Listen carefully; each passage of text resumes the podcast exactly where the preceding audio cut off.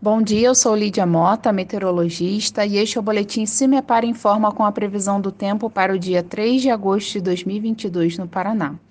Nesta quarta-feira, a tendência continua sendo de tempo estável sobre as regiões paranaenses. Entre a madrugada e o amanhecer, há condições para restrição de visibilidade entre o centro-sul, Campos Gerais, região metropolitana e litoral. No entanto, ainda no período da manhã, o sol predomina e induz a elevação das temperaturas. De modo geral, será mais um dia com temperaturas elevadas em todo o estado. Além disso, baixos índices de umidade relativa do ar deverão ser observados, especialmente no período da tarde. A temperatura mínima está prevista para a União da Vitória, com 11 graus, e a máxima deve ocorrer em Luanda, com 33 graus.